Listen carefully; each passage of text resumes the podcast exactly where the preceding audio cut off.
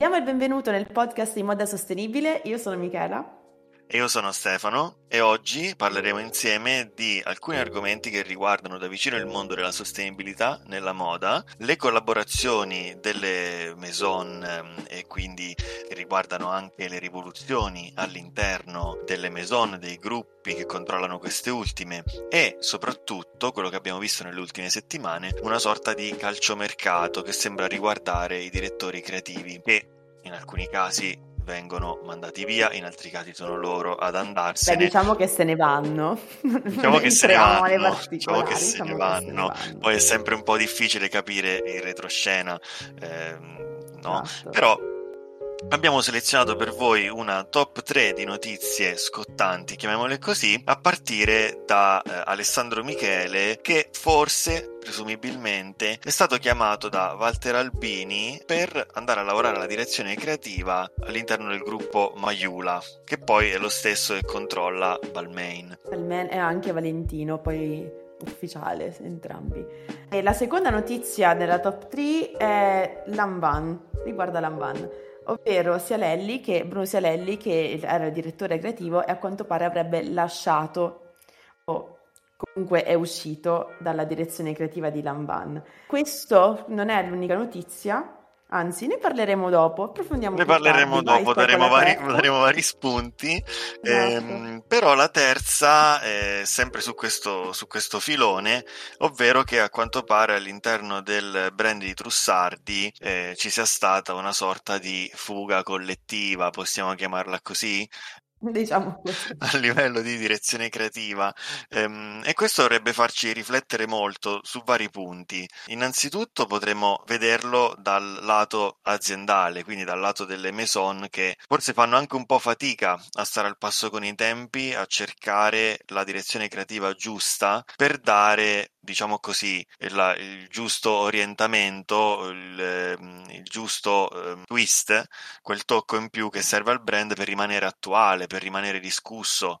No, mi... Abbracciare, diciamo, il, il, tempo o comunque il sentimento delle, delle persone per essere, come dicono, relevant. No? per rimanere attuali, come diceva giustamente Stefano. E tra l'altro, nel caso di Trussardi, ha ad andarsene non è stato semplicemente, non sono stati semplicemente i due direttori creativi che ricordiamo che sono anche i fondatori di MBH, credo che si pronunci così, non sono 100% sicura, ma è l'intero consiglio di amministrazione di Trussardi ad essersi dimesso insieme al CEO Sebastian Sull o Sal e probabilmente in vista di una vendita. Questo non è ancora dato sapersi, ma comunque Sicuramente vedremo un riposizionamento del brand nei prossimi, nei prossimi tempi, vediamo che le, le mosse, vediamo che direzione prenderà, insomma.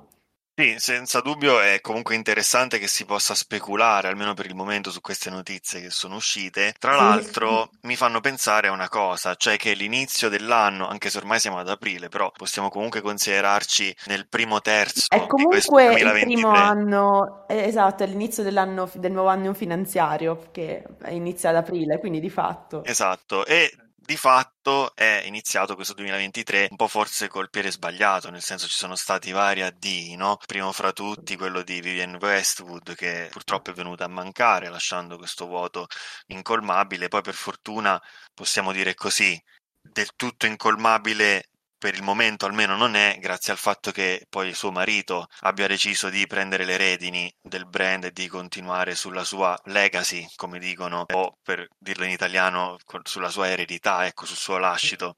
E questo sicuramente ci fa piacere, però anche per esempio Low Roach con l'addio al mondo dello styling, eh, dopo essere diventato uno degli stylist più famosi, no? per aver curato i look di Zendaya, Ariana Grande, tanti altri VIP, adesso ne nominiamo alcuni, però ecco, anche lui ehm, a un certo punto sembra essersi stancato del mondo puramente legato alla figura dello styling, legato quindi al non tanto apparire come eh, sotto, le, sotto le telecamere, sotto i riflettori, diciamo così, essere più osannato dagli addetti ai lavori, dalla community, dalle persone che poi si vanno a documentare, vanno a cercare informazioni su chi cura i look da passerella, chi cura i look di questi, di questi VIP, per dedicarsi piuttosto all'insegnamento, la consulenza per brand e eh, intraprendere anche così la, la diciamo una, una carriera da eh, libero professionista. Sì, diciamo che si è liberato così. Non so se effettivamente cosa l'abbia spinto a lasciare il mondo dello styling comunque non ha lasciato il mondo della moda sicuramente. No, assolutamente, assolutamente. Piuttosto ehm, in una sua intervista aveva detto di essere stanco di essere in servizio e al servizio di altre persone e che non vuole essere ricordato soltanto come qualcuno che ha vestito delle grandi celebrità, ma Che magari poi effettivamente il nome dello stylist, in quante persone lo conoscono? Magari eh, gli addetti ai lavori lo, lo conoscono, ma ai fuori di esatto. questo mondo probabilmente si ricordano Zendaya, non si ricordano il suo stylist.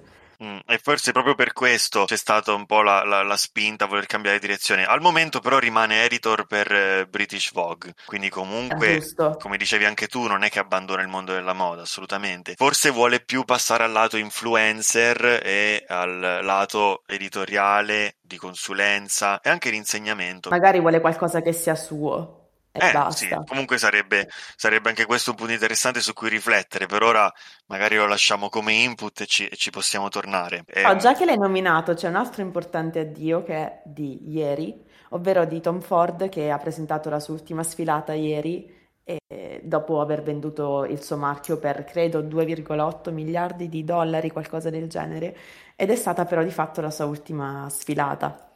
Ed è un punto molto triste perché lui ha aperto il suo marchio, quindi Tom Ford appunto, mhm. eh, l'anno dopo aver lasciato la direzione creativa di Gucci, che credo fosse nel 2006. Il presidente della Tom Ford era Domenico De Sole, che è una figura importantissima anche nella storia di Gucci, quindi eh, io non sapevo tra l'altro questa cosa, l'ho scoperto eh, leggendo dell'addio di Tom Ford alla moda e sono curiosissima di sapere su cosa si focalizzerà nel futuro, perché per me è difficile immaginare un Tom Ford senza moda e viceversa una moda senza Tom Una moda Ford. senza Tom Ford. Tra l'altro, lui è stato anche, chi ha visto il film lo sa bene, la persona a cui poi è stato affidato il destino di Gucci, no? Sì, Eh, dopo la infatti. situazione molto precaria in cui versava il brand. Ed è stato in grado di risollevarlo, di rinfrescare tantissimo le collezioni e, e in pratica di dargli nuova vita. E lì ha saputo sicuramente dimostrare il suo talento, ma poi ancora di più Anche la sua proprio brand. strategia, perché lui era una, una- una mente anche dal punto di vista del marketing, secondo me. Ha saputo molto. proprio vendere bene la, la- la collezione e le collezioni che ha fatto per Gucci. E con questo un po' ci vedo delle similitudini con quello che è successo con Alessandro Michele quando ha preso le redini di Gucci nella direzione creativa 15 anni dopo, perché era un volto alla fine nuovo Sì, esatto. ha saputo usare il suo talento e anche la storia del, del brand, ha saputo capire quello che le persone volevano, specialmente delle generazioni più giovani. Esatto, sì, quindi una sorta di occhio alla contemporaneità. Dopotutto la moda si può anche intendere come una sorta di catalizzatore o di eh, specchio che ti restituisce Sì, indietro quello che tu ci metti dentro. Però per poter compiere questa operazione, diciamo così, no? Di assimilare e poi produrre barra saper riproporre anche certe cose. E quando dico riproporre non significa solo sputarle fuori, che è quello che fa la moda in generale, ma riproporle anche in senso di saperle riportare in voga, saperle riportare in auge, come stiamo vedendo anche ultimamente. E qua si potrebbe aprire veramente un maxi discorso. Che non apriremo adesso, perché si andrebbe a parlare di moda anni 2000, di eh, materiali che ritornano in auge. Si pensi per esempio al bambù, che tra l'altro è stato usato anche da Gucci in una celebre borsa. sì. E quindi, insomma, avere questa sorta di sensibilità e occhio, se vogliamo, sia commerciale, sia strategico che di marketing, che poi tutto insieme dipinge un po' il quadro non solo di una mente creativa, ma di una mente capace di innovare, rinfrescare, rimanere attuale. E questo forse è, è attualmente lo scoglio più grande per un brand, anche perché stiamo parlando di brand, di gruppi, di imperi. E quindi io penso, soprattutto quando si parla di dimensioni simili, la paura di fare un passo falso è tanta e la paura di non riuscire a ehm, stare al passo con i tempi e con la concorrenza sicuramente è, è qualcosa che mette in difficoltà, ecco, diciamo così, che ci porta un po' a, a, titubare anche sulla scelta delle direzioni creative. Forse anche per questo abbiamo visto un po' un silenzio, no? Cioè sappiamo di questi AD, chiamiamoli così, però la situazione tuttora rimane abbastanza fumosa, no? Possiamo dire così forse. Sì, anche Jeremy Scott che lascia Moschino. Io non ho conosciuto un Moschino prima di Jeremy Scott, che non me lo ricordo, per cui anche questo è stato abbastanza... Io mi ricordo benissimo durante la pandemia, quando Jeremy Scott era, credo, febbraio del 2021, sì, la collezione primavera-estate 2022, potrei dire, eh, scusatemi, 2021, potrei dire una cavolata perché non mi ricordo se era proprio il 2020 o il 2021, che ha fatto questa sfilata, in, eh, ovviamente era, era online perché non c'erano le sfilate in presenza. Lui fece sfilare delle bambole, delle bambole vestite con gli abiti appunto di Moschino, che per me è stata stupenda, quella, quella collezione è stata bellissima.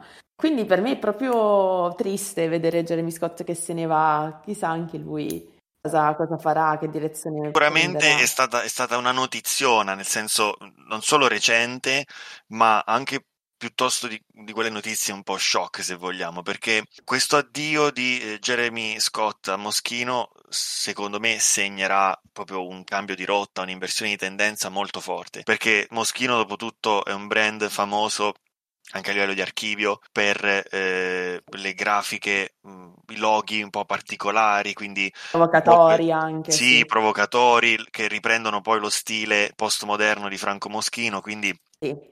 Ecco, viene un po' da, da, da questa impostazione eh, con colori neon, orsacchiotti, cuoricini e, e questo esatto, immaginario... proprio della cultura pop. Sì, questo immaginario un po' di eh, critica barra polemica anche simpatica, scherzosa, però se vogliamo un po', non dico posticcia, però ecco, a, al, all'attuale, nella modernità, stiamo vedendo che invece prevale tantissimo il minimalismo, la sintesi, no?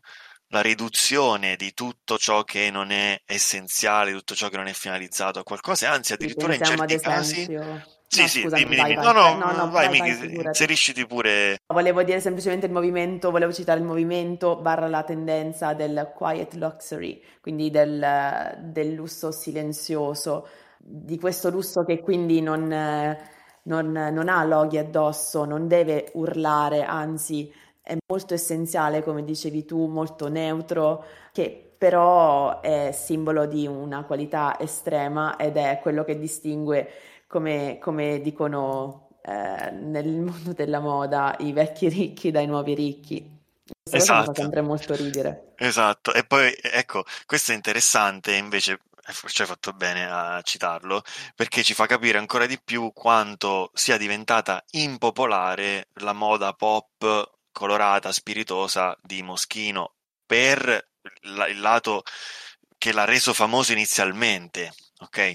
Quindi adesso c'è bisogno per forza di, un, di, una svolta, bisogna andare sul, sul minimal, sulla, sulla, sintesi, come dicevamo prima, e questo potrebbe non essere un passo semplicissimo per Moschino. Poi direi io quasi, si rischia in questo caso anche di tradire, forse un termine un po' troppo forte, però io lo userei perdere un pochino. Di, di, perdere, esatto, sì, è un po' la connotazione del brand, le radici del brand. Eh, voglio dire, in, in quest'epoca potrebbe anche essere una sfida quella di riuscire a far restare attuale questo stile che comunque è unico e contraddistintivo, anche andando contro tendenza. Lo dico perché eh, ci sono brand, eh, ad esempio mi viene in mente Pangaia, che forse sì. chi ci ascolta lo conoscerà, durante la, la, la pandemia ha avuto proprio Esploso, un boom sì. pazzesco con le sue UDI, con le insomma, le tute comode per stare in casa, eccetera. Poi è un brand che sta molto attento alla sostenibilità, ai processi di produzione, all'innovazione, eccetera.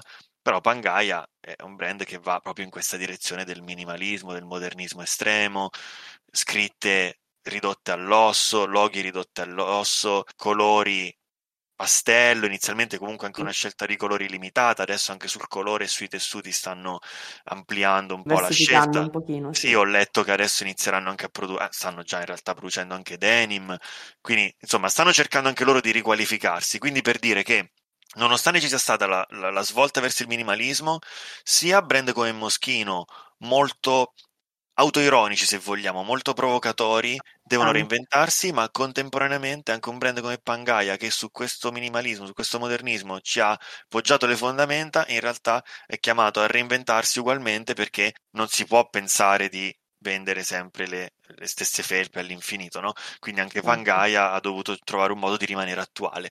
Anche perché le persone comunque, vuoi o non vuoi, si stufano di indossare sempre gli stessi modelli, di, di vedere sempre gli stessi design, hanno bisogno di innovazione, quindi magari adesso è il tempo del minimalismo, ma io non dubito che tra qualche anno rivedremo il risorgere, chiamiamolo così, dei loghi e, e dell'estetica un po' più, come dire, un po' più barocca. Sì, ma la cosa, la cosa bella, qua aggiungerei, è che in realtà ehm, il colore, la fantasia attualmente, comunque uno stile parecchio particolare, sì, lo stiamo già vedendo con il revival del filone Y2K, cioè di tutti Mm. gli anni 2000. Però è come se non sia abbastanza. Cioè, l'autoironia di Moschino, le grafiche irriverenti appartengono comunque a un altro immaginario che forse è più quello alla Angel Devil, se vogliamo. Chi se lo ricorda? Ecco, per chi, se lo, per chi tra i nostri ascoltatori se lo vorrà ricordare. E quindi Se forse lo vorrà ricordare, non se lo vorrà, se ricor- se lo vorrà ricordare. Spolveriamo i ricordi, apriamo i Esatto. E, cassetti. e quindi forse c'è da andare a ripescare un po' da quella estetica alla Ocean County, no? Alla, alla, alla Angel Devil, eh, eh, Energie, che era anche un altro brand italiano de- Sì, dell'epoca. Ener- non era Energy, io ho sempre detto Energy. Non vorrei sbagliare con la pronuncia, però ho credere. visto che attualmente le giacche di archivio eh, di questo brand eh, vengono rivendute a prezzi altissimi. Ah, eh, perché so- veramente? sì, sì, sì, sono molto ricercate, un po' come quelle Avirex. Quindi anche questo potrebbe farci presagire un graduale ritorno anche a quello stile. Vedremo, sarebbe comunque interessante ehm, capire perché se la moda è sempre una continua ispiraz- ispirazione verso il passato e co- continuando a guardare il futuro, per cui secondo me sono tendenze estetiche che sono destinate a ripetersi, ovviamente con una nuova interpretazione vista dal, da un occhio, da una prospettiva nuova, moderna, però sì, sono abbastanza sicura che le estetiche continueranno a susseguirsi e a ripetersi. Sì. Abbiamo sempre visto poi fondamentalmente.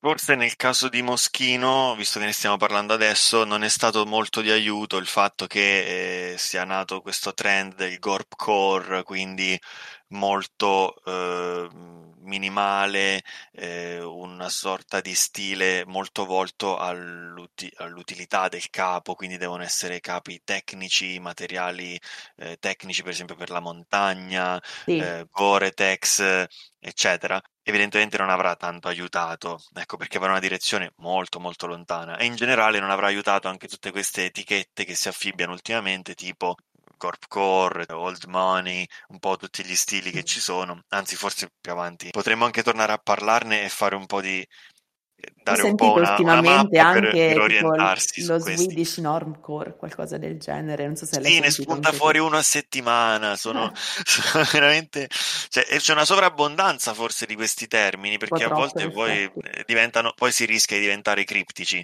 in questi casi. Però ecco, sicuramente per Moschino potrebbe esserci uno spazio libero, no? Una sorta di adesso eh, tabula rasa. Sì, per dare ampio spazio, ampio margine anche a um, svilupparsi e definire un'identità più matura, se sarà quella la decisione che la, la direzione che vorrà prendere il brand. Eh, io mi auguro comunque che riusciranno a sfruttare come si deve l'archivio, perché come dicevi tu è molto consistente, ma soprattutto che non lascino indietro la loro storia, il lascito, l'eredità di cui parlavamo prima, perché quelli sono gli elementi fondanti di un brand, per cui non puoi comunque dimenticarli. Esatto. Poi sarà Tra molto interessante l'altro, vedere come coniugheranno magari un cambio di direzione con l'eredità di cui parlavamo prima. Incredibile, vediamo. e poi la cosa bella è che è un po' sempre tutto collegato, non solo all'interno della storia del stesso brand, ma anche tra i vari brand. Cioè, questo ci fa Mm. veramente capire come la moda sia una sorta di ragnatela che non solo è legata a doppio filo alla società, ma anche eh, ai nostri gusti, essendo capace di sia rispecchiarli, ma anche influenzarli, come vediamo soprattutto di questi tempi, no? Ma sicuramente questo è un punto che torneremo a sviscerare. Sicuramente, sicuramente. Allora, penso che avrete capito che Stefano quando apre la parentesi poi la, la finisce tipo 3-4 ore. È così, è così sempre, per cui siamo sicuri, siamo tutti sicuri che riapriremo la parentesi in un altro episodio doc. Poi continuate sempre... a seguirci. No, è bellissimo perché Stefano tira fuori dei collegamenti poi che sono super interessanti e quindi bisogna parlarne per ore, è, è bello, molto molto bello. Però, esatto, però purtroppo col podcast non possiamo permetterci una, eh, diciamo, un, un, minutaggio eh, da film perché poi rischieremo di essere... Eh, un da Spotify. Fare l'effetto opposto, quindi ehm, ecco, magari Sicuramente su questi temi torneremo, per il momento abbiamo cercato di darvi una panoramica e tanti spunti su cui anche riflettere. Detto questo, Miki, potremmo passare a parlare un po' anche delle collab tra, eh, che riguardano i brand del lusso, ma anche, come abbiamo visto recentemente, del fast fashion. Che abbiamo detto che ci sono tre notizie importanti e sono quelle che abbiamo detto all'inizio, ma in realtà non è così perché ce n'è c'è una notizia una bonus. Esatto, c'è una, una, notizia bonus che ci siamo tenuti per questo momento, ovvero qualche settimana fa è stata annunciata una collaborazione tra H&M e Mugler.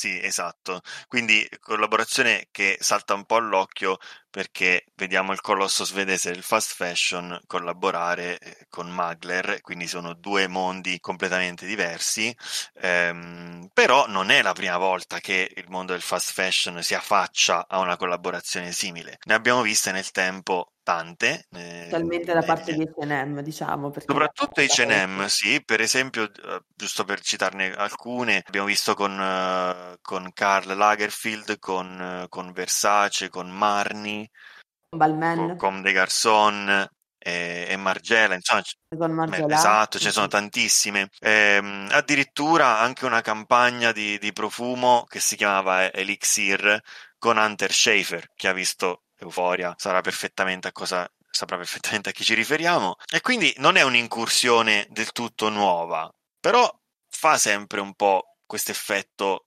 di nuovo sentirne parlare, vero Miki? Diciamo che la differenza rispetto alle altre collaborazioni di H&M con i brand di lusso è che in questo caso non, non, è, non, è, non è stata, o meglio, i capi non sono un mix tra le estetiche dei due brand, come di solito accadeva, ma sono stati riprodotti fedelmente i design di Mugler o Magler, che io ancora non ho chiaro la pronuncia onestamente, ehm, della prima linea di Magler.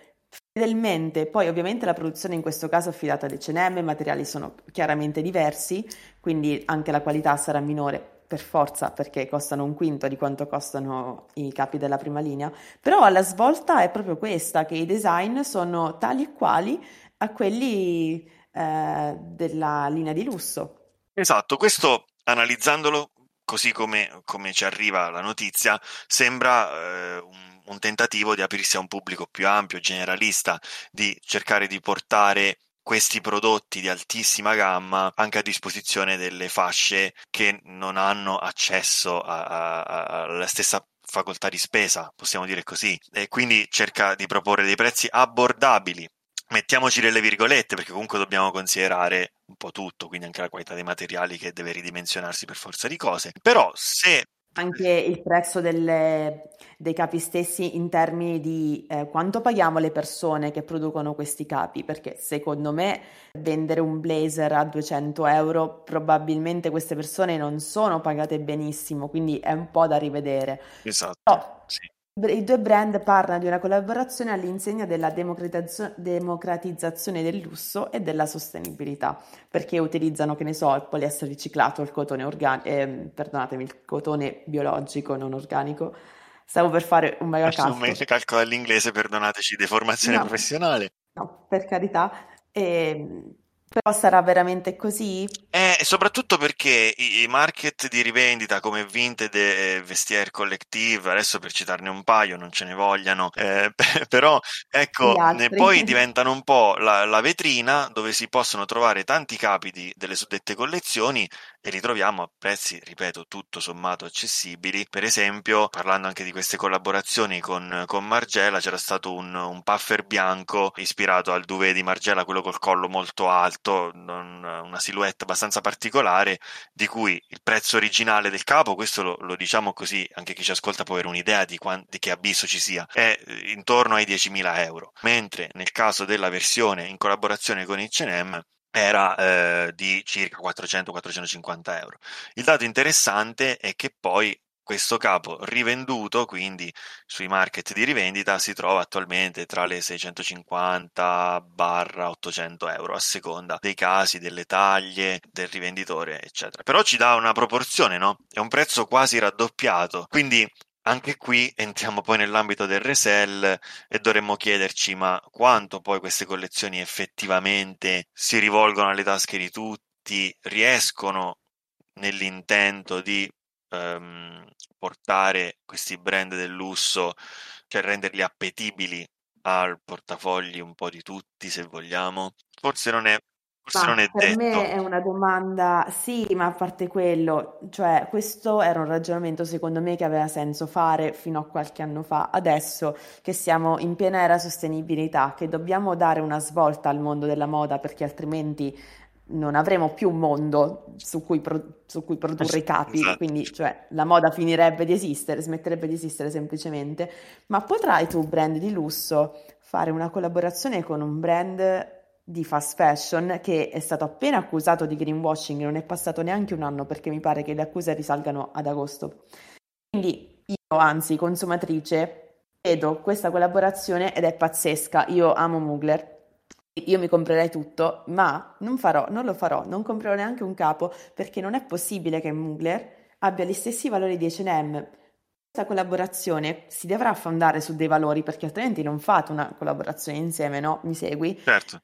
Quindi io da consumatrice penso che voi abbiate gli stessi valori, allora non comprerò né più dall'uno né più dall'altro, mi sembra ovvio. Quindi per me è veramente poco lungimirante una scelta del genere, nel senso magari nel breve termine avrai un aumento dei profitti, sicuramente ci sarà una maggiore consapevolezza, no? il brand riscuoterà un maggiore successo, specialmente adesso che le catsuit di, di Mugler sono ovunque su TikTok, specialmente sui dupe.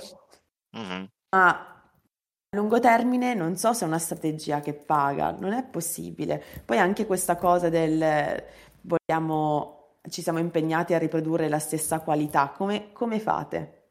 Come fate ad un decimo del prezzo? Com'è possibile? Le, le domande sono tante. Sicuramente eh, se, la, il fatto della catsuit che è andata virale è anche dovuto al fatto che l'ha indossata Dua Lipa, sì. eh, che ha indossato in realtà il custom bodysuit per alcune date de, di un suo tour americano, Bellissimo, mi pare fosse il Nostalgia Tour, dovrebbe essere.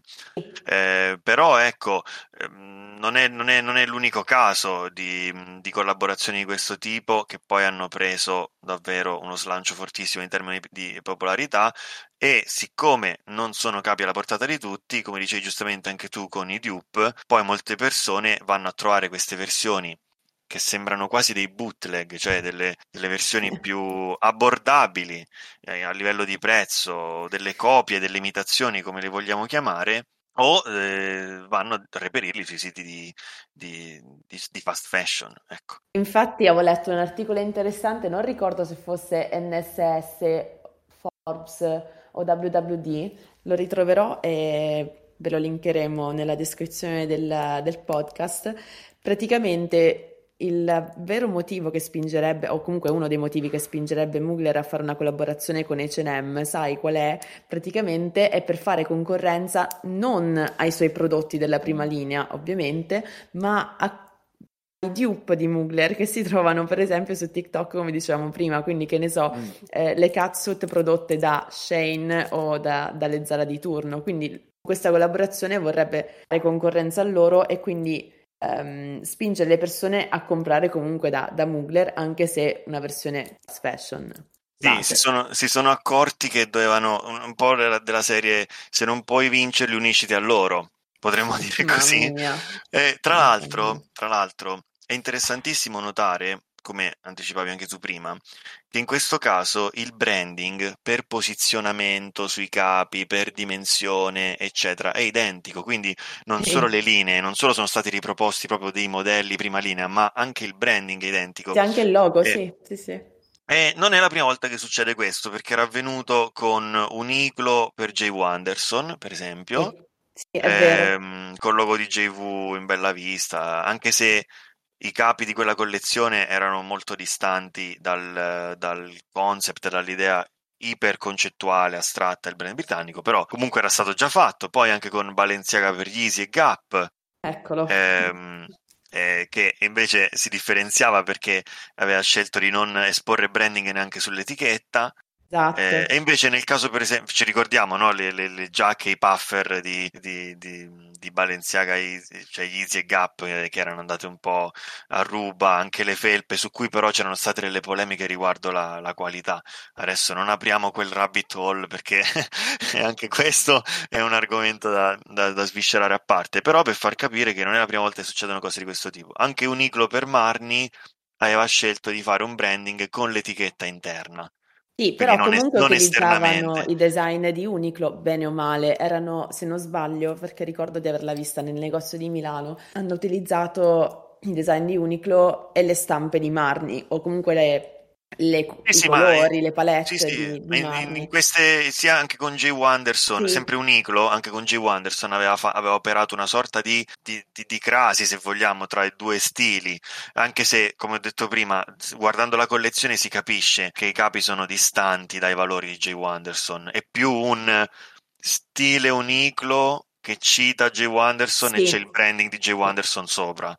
Però sempre che il logo c'è, sempre che la collaborazione esiste, Sì, sì, tu, esatto. brand di, di lusso, non ti puoi nascondere dietro magari un'etichetta che non c'è, come nel caso di Balenciaga, perché quella collezione c'è, quindi i valori magari sono condivisi. Per me, quest- per me che magari mi voglio comprare un capo, vado da un'altra parte.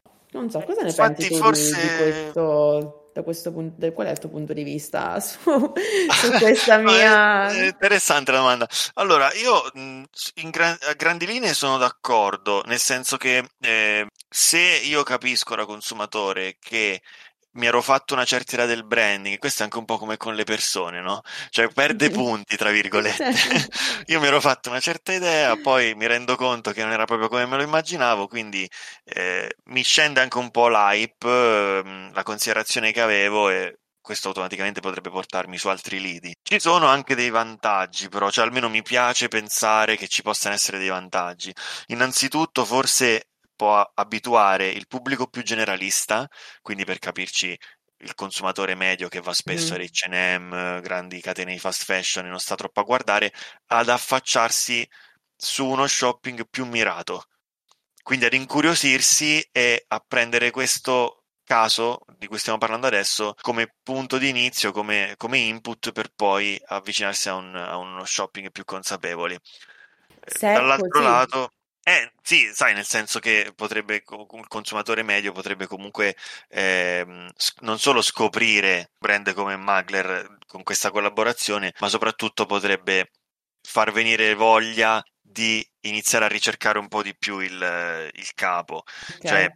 come si può dire, in sostanza a selezionare i capi in modo più oculato e, e ragionato, che andrebbe in controtendenza, in contrappeso allo shopping sfrenato che c'è adesso del compra a basso prezzo, indossa, rivendi, che è quello che vediamo un po' anche con, con le piattaforme e ne abbiamo parlato nell'episodio zero del podcast con Vinted. Però certo, se un prodotto mainline di un brand di alta fascia per esempio un blazer costa 2000 euro e la versione di H&M costa 200, capiamo che La forse un produzione è affidata ad H&M, non c'è un abisso, ecco, c'è, c'è un po' un abisso e quindi questo è interessante.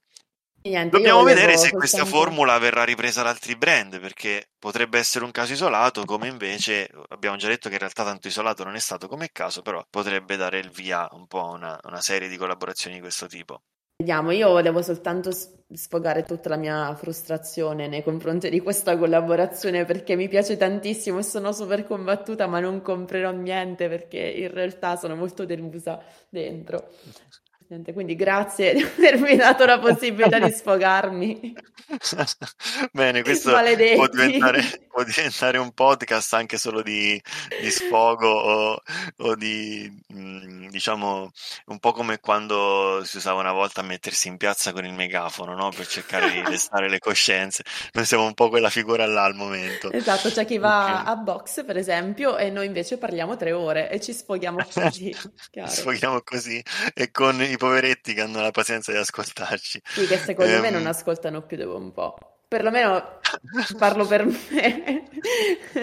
Do- dopo, un dopo, un po', iniziano a, diciamo, a, a, visualizzare le catastrofi ambientali che, su cui cerchiamo di, di, di fare sensibilizzazione esatto. Però se riusciamo a distillare anche un minimo di dubbio, allora la missione è comunque è già tantissimo. Completata, sì.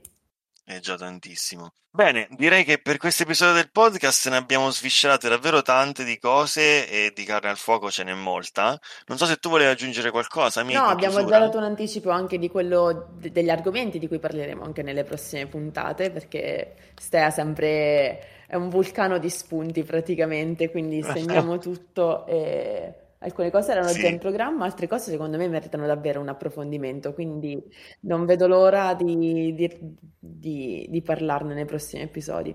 Sì, con, con la nostra loquacità, perché dovete sapere che anche Miki, ma a parte che si è visto in questi episodi del podcast, ma eh, quando poi si tratta di fare il pelo alle cose, no? di spaccare il pelo in due, no?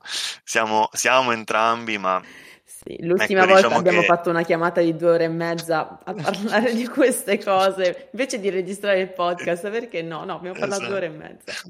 Era brainstorming, chiamiamolo così.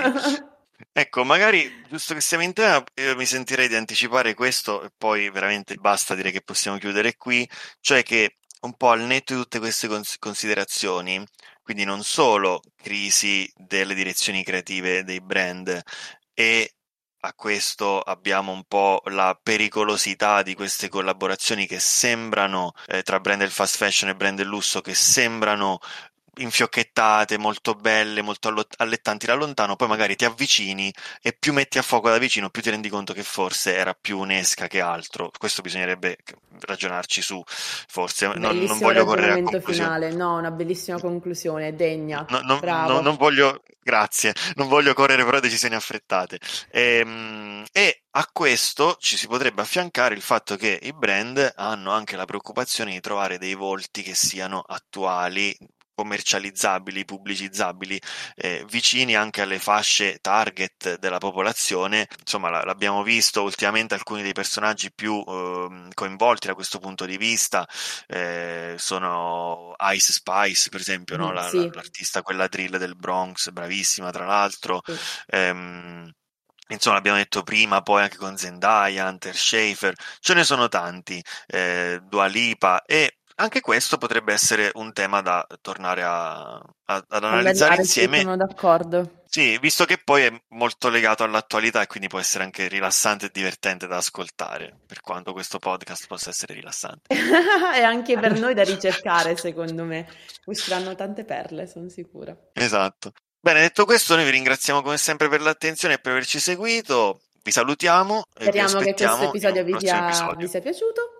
E fateci sapere cosa ne pensate ovunque, dovunque, vi, dovunque state ascoltando questo podcast o comunque dovunque ci cerchiate su LinkedIn, su Instagram, su Facebook. Va bene. Sentitevi liberi di fare gli stalker quando vi diamo l'autorizzazione. Esattamente.